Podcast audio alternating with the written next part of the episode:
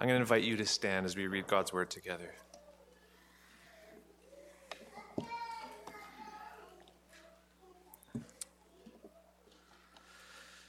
You can follow along in your bulletin. We're going to be reading from two portions of God's Word today Genesis chapter 1 and John chapter 17. In the beginning, God created the heavens and the earth. Father, I desire that they also, whom you have given me, may be with me where I am, to see my glory that you have given me because you loved me before the foundation of the world. O righteous Father, even though the world does not know you, I know you, and these know that you have sent me. I made known to them your name, and I will continue to make it known, that the love with which you have loved me may be in them, and I in them. Let's pray. Heavenly Father, we come to your, your word this morning. And we come to some parts of your word, Father, that are especially precious. Parts of your word today, Father, that are filled with a sense of wonder and mystery and awe. And yet here they are. You've revealed them to us. And so I help I pray that now you'd help us. That Holy Spirit you would reveal the truth directly from your word into our souls that we understand it that we can see what you've said and, and see its glory, that we behold the panorama today of your glory in your word. And we know, Lord, that as we see your glory, we're transformed into your image from one degree of glory to another. So I ask you do that this morning. As we catch a vision of your glory in your word, would you transform us? We look forward to you doing this, Father, with expectation. And I ask this in Jesus' name. Amen. You can be seated.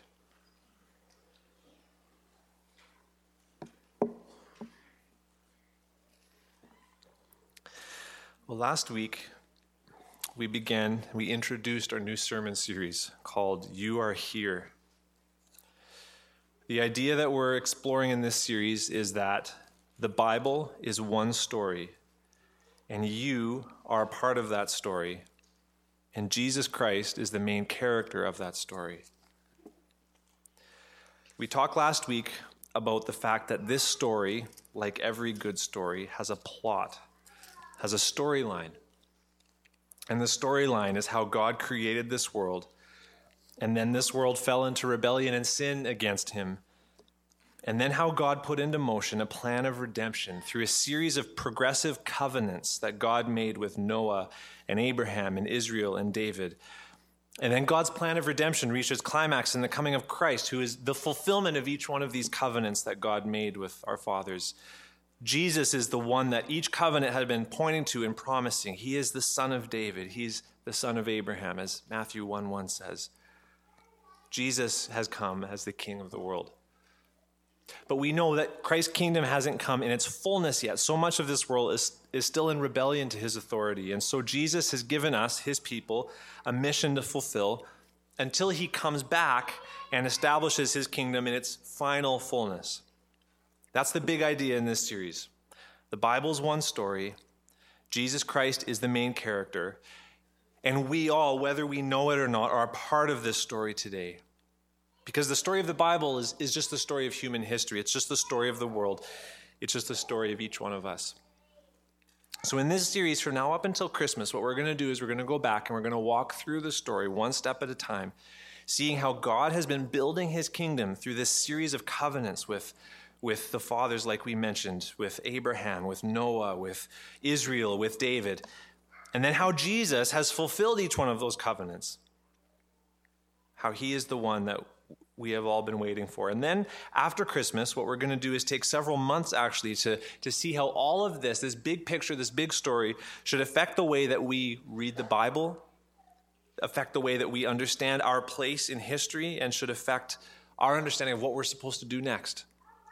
What's our place in this story? So, what I just did in about, I don't know what that was, two minutes, is I tried to give a summary of last week's sermon. And that's difficult because last week's sermon was a summary in some ways of the whole series. And so, if you weren't here with us last week, I'd really encourage you to go back to our website and, and to go listen to the message. You can also read it with this series. We're start, I'm starting to put up my, my, my manuscript so you can read the messages there on the website. You can subscribe to the podcast to make sure it always gets to your device. And um, but but make sure you find a way if, if you're going to track along with this series to, to, to listen to last week because it was important in setting the trajectory and the foundation for what we're going to be doing. So today we're beginning this journey. We're beginning at the at the very beginning of this big long story together. Except that's not actually fully true because because in order to really understand this story, we can't just go back to the beginning. We have to go back to before the beginning. That's true in most important stories. I don't know if you've noticed, many stories don't actually begin where the story begins because that's too soon. You have to go back to before the story began. Think of how many movies have a prologue, how many books have a, have a, have a prologue that says, okay, here's, here's the backstory. Okay, now we're able to know what's going forward. Or think of if you've read a biography lately, how many biographies that describe an individual don't begin the moment that person was born. They began with that person's parents or, or even further back to help understand the story before the story. And the Bible is no different. The Bible doesn't just tell us the biggest story ever told, the Bible tells us at least something about the backstory. And we see that when we consider the very first verse in the Bible. In the beginning, God created the heavens and the earth. Notice how the Bible begins. And in that very first verse, it, it describes the creation of everything that we know and see. And it's easy to read that and say, well, there's, there's no backstory there. I mean, it just begins at the beginning, right? But it does. Listen carefully. In the beginning, God created the heavens and the earth. In the beginning, God. The biggest story ever told begins with the creation of the heavens and the earth by someone. Someone made them. The person who made them would have had to be there before he made them. And so, in the beginning, God. In the beginning, God was already there.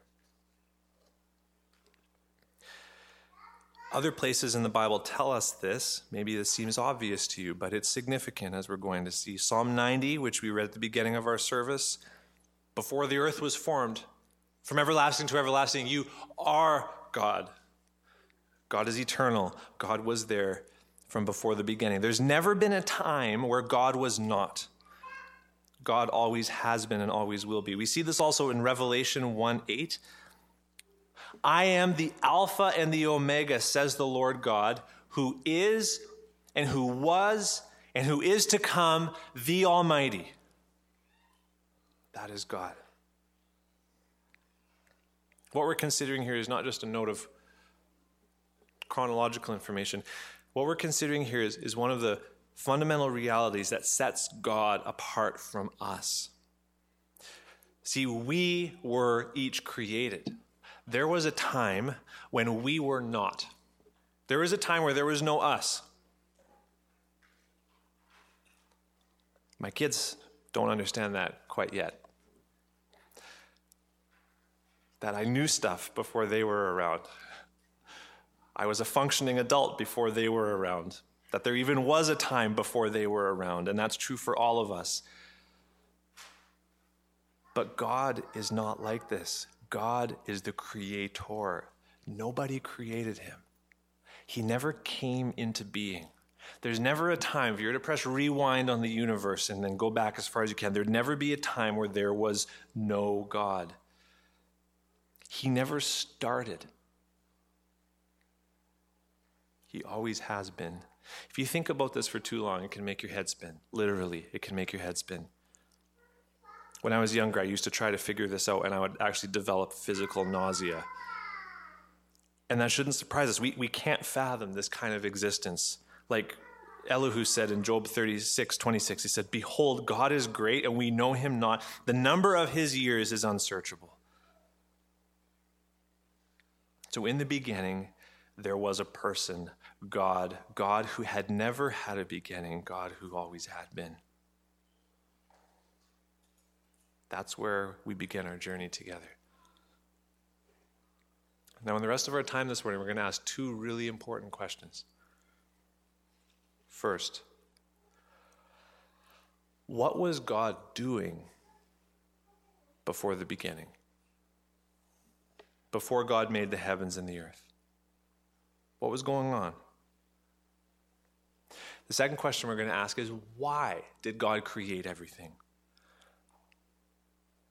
If there was a time when there was only God, why did God decide to create us, to create the universe? Why did God decide to tell this greatest story ever told? I don't know if you've ever asked those questions before. I don't know if maybe if you are not quite sure if it's okay to ask those questions this morning.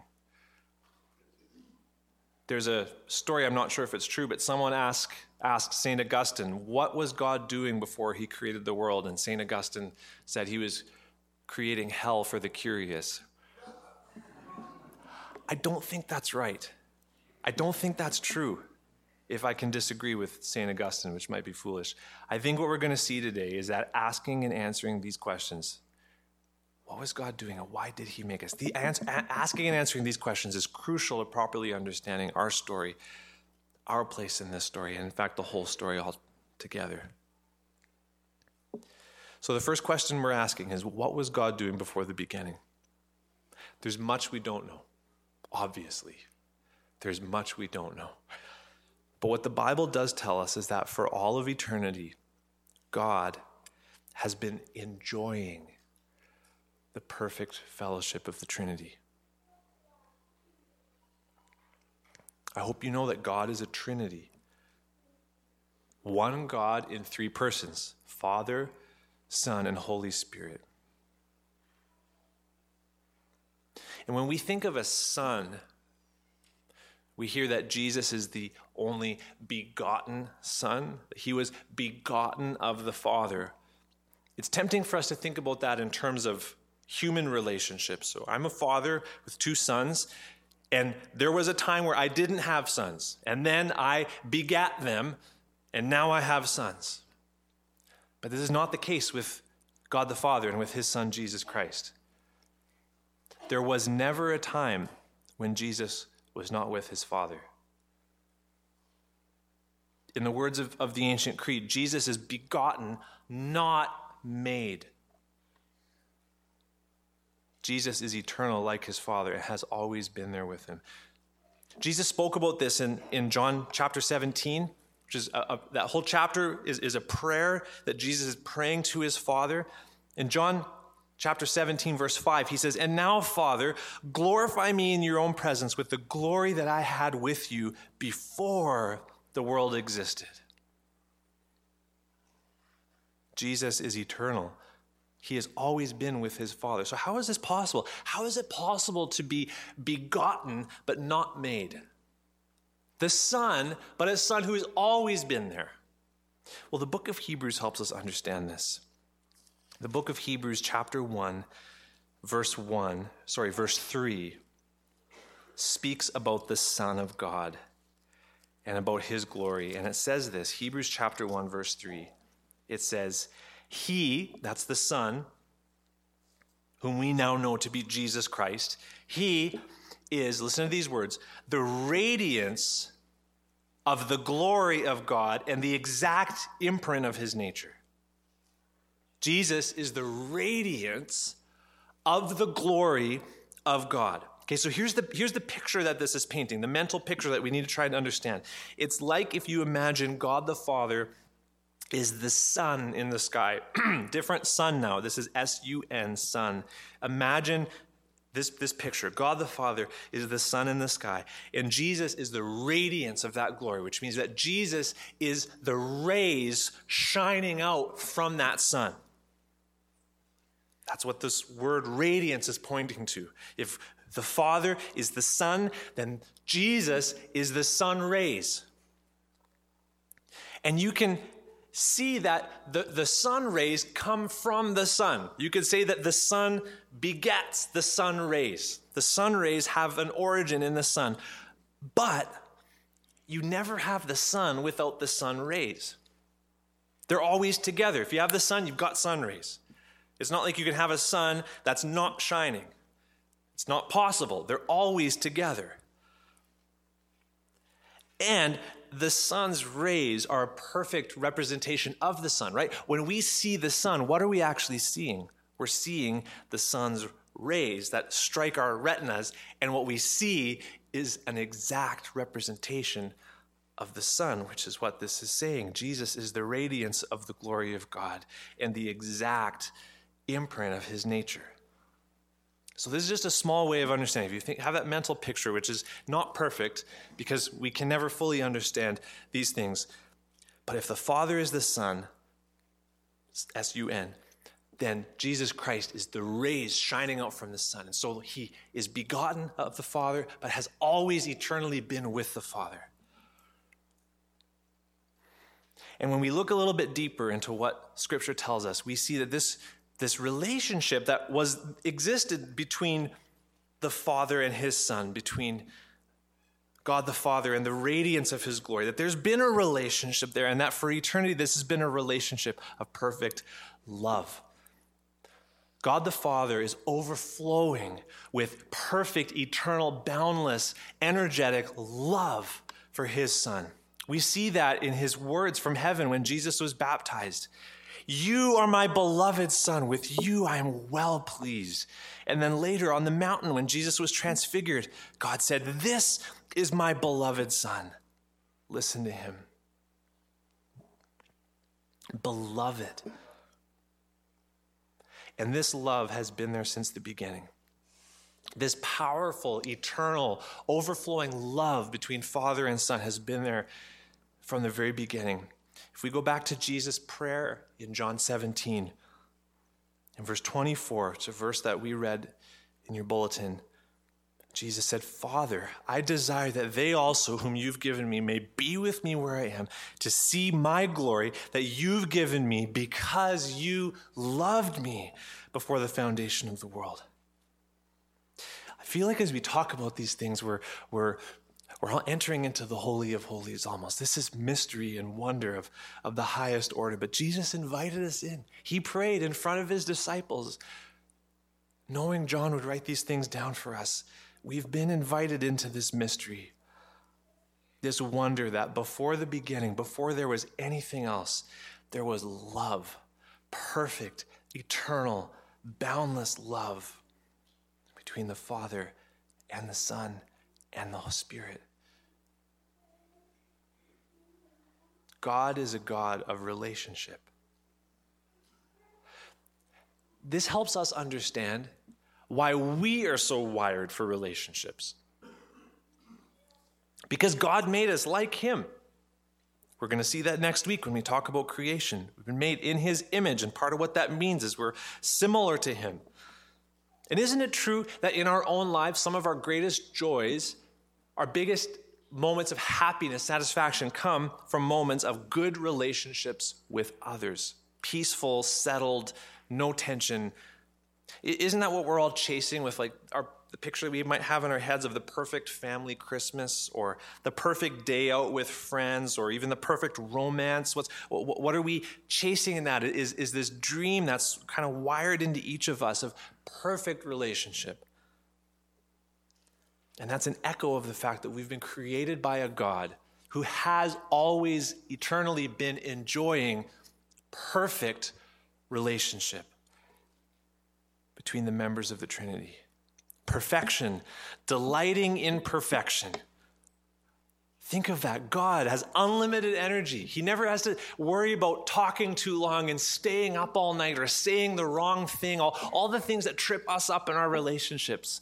None of that with God. Perfection, delighting in perfection, with unlimited energy, unlimited resources, unlimited time, forever and ever. This is the eternal glory of God, and we can't we can't take it in. We literally can't fathom how great this eternal joy of God is. So that's one answer to the question what was God doing before the beginning? Enjoying the perfect fellowship of the Trinity. And we could chew on that for the rest of this morning. We could chew on that for the rest of our lives. But Scripture tells us more. Scripture also tells us that before the foundations of the world, before the beginning of the biggest story ever told, one of the things that God was also doing was planning the story. God was planning out the plan of redemption and this great big story that we're learning about. See, God, if you think of him as an author, planned out his story in detail before he began to tell it. There's some authors that don't do that. Some authors are just a step ahead of their characters as they write a story. Some people imagine God to be that way, not knowing what's going to happen next and sort of responding to every little change. And that's not what Scripture tells us. What Scripture tells us is God has never once had to resort to a plan B. Everything was planned in detail from the beginning. We see this all over Scripture. We think of what he said in the book of Isaiah I'm, I am God and there is no other, declaring the end from the beginning, or Ephesians 1.11, that God works all things according to the counsel of his will. But specifically, thinking about this aspect of him planning before the ages begin, think of a verse like Titus 1.2, which talks about eternal life. Listen to this. Which God, who never lies, promised before the ages began. God promised eternal life before the ages began. Who did God make that promise to? It wasn't to us because we weren't around. This speaks to that relationship between the members of the Trinity, and we're going to come back to that. Think of another verse like 2 Timothy 1 9 speaks of God's own purpose and grace which he gave us in Christ Jesus before the ages began. Eternal life, God's purpose, God's grace were there being promised and given from before the beginning. And not just as general ideas, because what Scripture tells us, even more specifically, is that God, from the beginning, chose exactly which individuals he would lavish his grace and eternal life on. And I get that from Ephesians 1, verse 4, which says that God chose us in him before the foundation of the world, that we should be holy and blameless in him. If you know Christ, it's because he chose you before the mountains existed. I'm aware of the fact that as soon as I say those words, many people, and I don't know who all this includes, if there's anyone in this room, but I know that many people struggle mightily with that idea of God choosing some people, which necessarily means that He didn't choose other people. God being this sovereign doesn't seem to jive with our understanding of how things should work. There's some challenges we have to this idea. We've been raised in a democracy. We've never had a king rule over us. A king whose word is law. We don't choose him, he chooses what happens. For much of human history, that's the system of government they were used to absolute monarchy. And the idea of God being an absolute monarch is hard to swallow if we've grown up being used to the fact that we choose our leaders, not the other way around. Even in more recent human history, in the past several decades, we've all been raised in a culture of individualism. We are the most important person in the world. We can be whatever we want to be. We get to express ourselves however we want to express ourselves, and no one gets to tell us not to.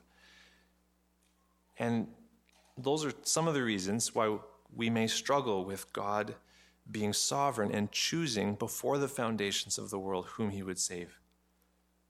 But that's what the Bible tells us that our lives are not determined by our choosing, but by God's choosing.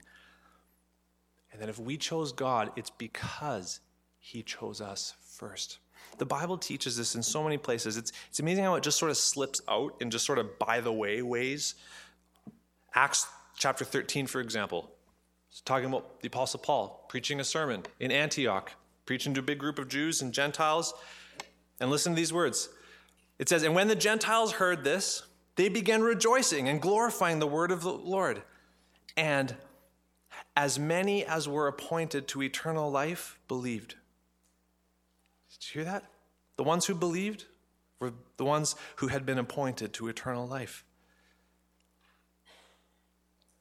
Maybe this part of this teaching is hard for you to swallow this morning. Maybe you struggle with God being this sovereign. I'd encourage you search the scriptures, see if these things are true. Try reading through Romans chapter 9, for example, this week, slowly and carefully.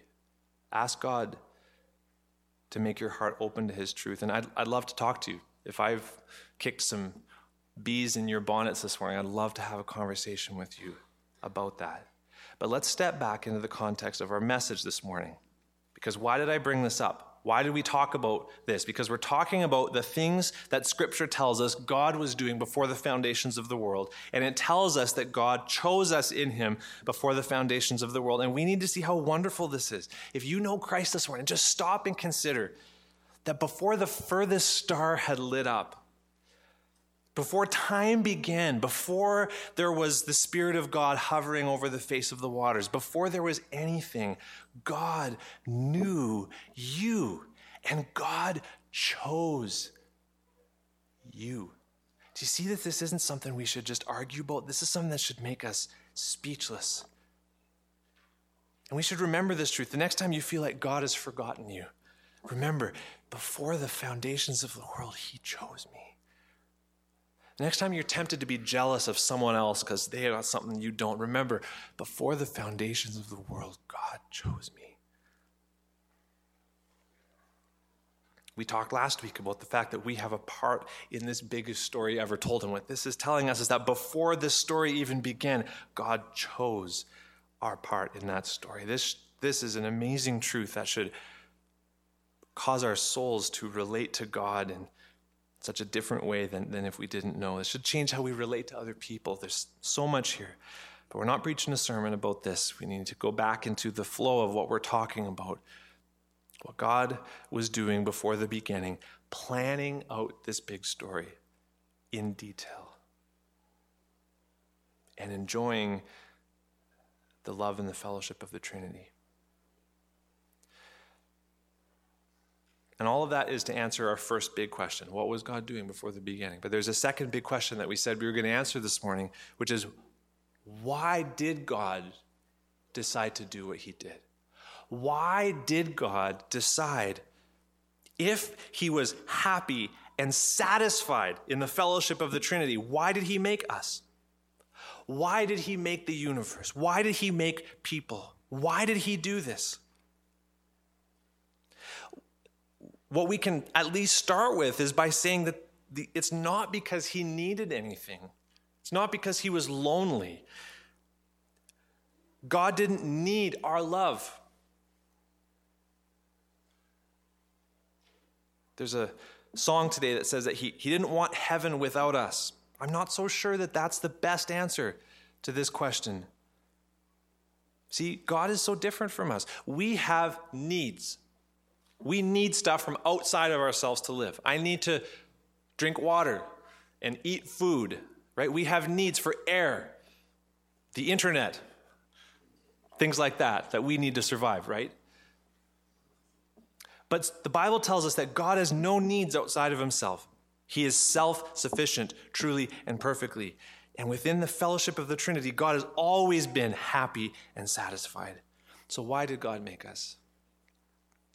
The stunning answer is that God designed the plan of redemption and God created the universe in order, God the Father did this in order to express his love for his Son.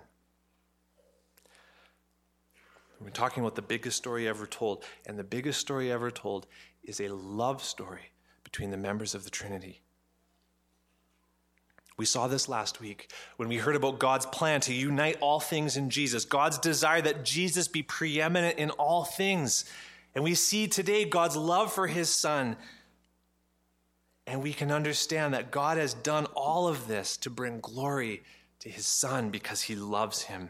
We saw it again today. Think of some of these verses that we've read already today. 2 Timothy 1 9 speaks of his own purpose and grace Listen to this, which he, speaking of the Father, gave us in Christ Jesus before the ages began. Just think about that. If God gave us grace in Christ Jesus, what that means, if you understand how this works, is that God gave a gift of grace to Christ Jesus. And we get access to that gift because we are in Christ, right? This, the Bible speaks about that when it talks about us being righteous in Christ. It's because Christ is righteous. And we are in Christ, so therefore we are righteous. So God gave us a gift in Christ Jesus. What that's saying is that before the ages began, God gave a gift of grace to his son, Christ Jesus. I mean, that has to be true because we weren't there to receive the gift before the ages began. There's a gift being given. It wasn't to us. The Father gave a gift before the ages began to his Son. That grace that saves us. Our salvation is a gift given from the Father to the Son before the ages began. And now listen carefully. What that means, we're going to see this in other places in the Bible here, but listen, what that means is that we are a gift from the Father to his Son Jesus, given before the beginning. The Father gave to his Son the gift of a redeemed people who would love and worship and bring glory to him forever. The gift was the gift of salvation, us so that we could love Jesus forever. Have you heard that? Have you thought about that before? That you, if you know Christ, are a gift from the Father to the Son because he loves him. Jesus spoke about this. John chapter 6, verse 37, he said this All that the Father gives me will come to me, and whoever comes to me I will never cast out. For I have come down from heaven, not to do my own will, but the will of him who sent me. And this is the will of him who sent me, that I should lose nothing of all that he has given me, but raise it up on the last day. We heard these words, we see these words again in John chapter 17, which we've heard from a few times this morning. Verse 6 in John 17 says this I have manifested your name to the people whom you gave me out of this world. Yours they were, and you gave them to me, and they have kept your word. See it again in verse 24, which is there in your bulletin. Father, I desire that they also, whom you have given me, may be with me where I am to see my glory that you have given me because you loved me before the foundation of the world. So God gave to his son the gift of a redeemed people. Why? What's the goal? What's the goal of that? Why did he give this people and give grace and eternal life to them and give them to his son? John chapter 17, verse 26 in your bulletin. Jesus said, I made known to them your name, and I will continue to make it known. That, so, so that, here's the goal of everything. Listen, please, so carefully here. That the love with which you have loved me may be in them and I in them. You see what Jesus is saying there? This is the goal of us being given to him as a gift, is so that the very love that God the Father has for his Son would be in us. So that eternally we will be enabled to love Jesus Christ with the very same love that God the Father has for him right at this moment. Can, can you even take that in? Do you see how beautiful this picture is when we put it all together? The plan of salvation from start to finish, a gift of love from the Father to the Son. The The Father promising His Son a people, a bride who would love Him forever with the very love that the Father has for Him.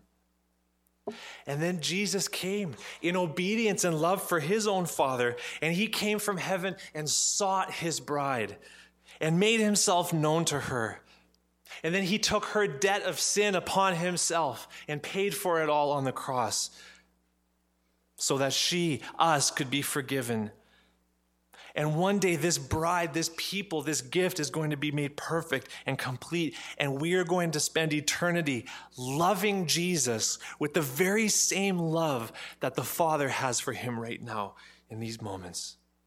Do you see that our eternal destiny is to be caught up into this love between the members of the Trinity that has been going on before we were ever around? And the greatest story ever told is that we get to step in and be a part of that forever.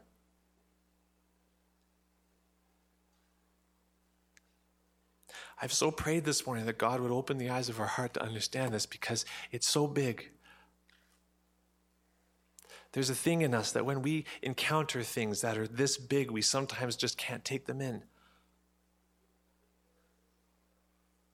our, our minds, our souls just can't comprehend something so big. So I've been praying, and in these moments, I'm asking that God would help us to get a taste, a vision of how big this plan of salvation is.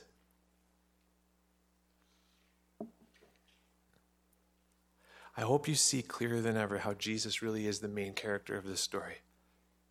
This whole story, from front to back, is about the Father expressing his eternal, boundless, volcanic love for his son by giving him the gift of a people who will worship him perfectly forever. And we are that gift.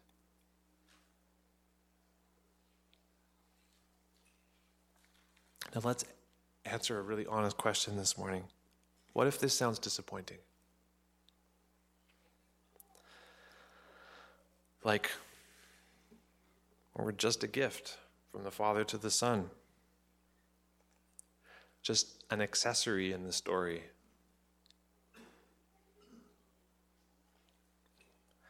See, many of us have gotten used to hearing the gospel being presented in ways that make it sound like we are the main character in the story. God didn't want heaven without us. He did all of this just to be with us. It can be tough to hear that we are just a gift from the Father to the Son. But doesn't the Bible say that God loves us and saved us because he loves us? Doesn't John 3:16 say that for God so loved who the world that he gave us his son? And what we seem to be seeing here is the opposite that God so loved his son that he gave them the world. Which is it? Does God love us or does God love his son? Is Jesus a gift to us or are we a gift to Jesus? Do you know what the answer is? Yes. The answer is yes. God does love you this morning. God loves you more deeply, more truly, more powerfully than you have the strength to take in right now. And listen to this when you love someone, you want what's best for that person. And you work as hard as you can to give them what is best for them forever. Could God have done anything better for us than to make us a gift to his son? than to cause us to become like Jesus and to cause us to be able to love Jesus with the very love that he has for Jesus and to bring us to a place where we will get to worship Jesus with unlimited love and energy for all of eternity. Could God have loved us in any greater way than to do that for us? Do you see? There's no tension here between God's love for his son and God's love for us because the love that he shows for his son in giving us as a gift to him is the most loving thing in the universe that he could do for us. So there's no tension, there's no competition. Yes, God loves us, and yes, God loves his son. And in loving his son, he loves us in the greatest way imaginable. And this is the happy ending of the biggest story ever told. Our joy forever, our eternal, unlimited joy, and God's eternal glory in the worship of Jesus Christ coming together in perfect unity forever. This is what God was enjoying and what God was planning from before the beginning. This is the goal that God's been working towards with every covenant that He made. And as He spoke the universe into existence, this is the goal. This goal of us being wrapped up in this love of the Trinity is the goal that God was working towards with each nail pounded into Jesus' wrists, with each step that Jesus took out of his grave, with each soul today that Jesus is redeeming and adding to his church, and with each day that passes until Christ returns. God's eternal glory, our eternal joy, coming together as one forever. This, this is the biggest story ever told. And we get to be part of it.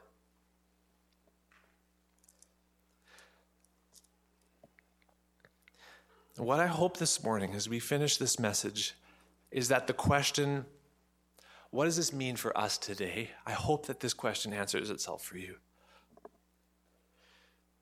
Because I hope that you've seen this morning that just simply getting a glimpse of this bigness, this huge, big story, changes things. Like we talked about last week, just simply seeing, seeing this, it changes things. It puts our whole lives into perspective. It's impossible to be grumpy when you get this. It's impossible to feel tempted by sin when you get this. It's impossible to yell at your kids when you get this. It's impossible to be whatever, fill in the blank. It's impossible to despair when we get this. Whatever's ahead for you this week, whatever struggles, temptations, whatever's going to face you, simply remembering what we've heard this morning should have a, a transforming effect on our hearts, helping us to see things clearly and accurately. There's so much joy, stability that comes to our souls when we understand this big story and the fact that God has promised to give us the same love for Jesus that He has, and we get to do that forever as we work and serve and reign with Him on a new heavens and a new earth. And that this was all planned out from before the mountains were built. So please, I call us as a church to apply, apply these truths to our lives this week by remembering them. Just remember these things. Remember them in the midst of your Monday morning. Remember them in the midst of your Thursday night. Remember these things. Don't forget about them. Why not take Genesis 1 1 or Psalm 92 or, or John 17 26? Write it out on a sticky note. Why not stick it on the dashboard of your car as you drive to work, or above your sink where you wash dishes, or above your workbench, or think about these things. Ask God to help you understand how wonderful these things are. And believe me, these truths will transform you as you think and meditate and chew on them. They can't help but change you. If you don't know Christ this morning, please come talk to me. I want to help you understand that you can get in on this. I'm going to invite the team up. They're going to lead us in a song that praises God for being the eternal one and starts starts the chorus of worship that we're going to carry on forever in all of our working and loving and serving with Jesus in the new creation. Heavenly Father, I pray that as we go into our weeks, you'd help us to remember these things. Help us to savor and love the truth that forever you've been loving your perfect Son with perfect love, and that forever we will get to love that same Son with that same perfect love. And Father, I pray you'd help that to start today. I pray that you would help us today to begin to act and to live and to love like this. Oh, God, help this vision of glory to transform our souls this week. Help us, Lord, to go out being zealous to invite others to this same love, to this same joy that's been promised us forever. We thank you, we praise you, and we look forward, Jesus, to being able to love you forever perfectly. That's in your name we pray. Amen.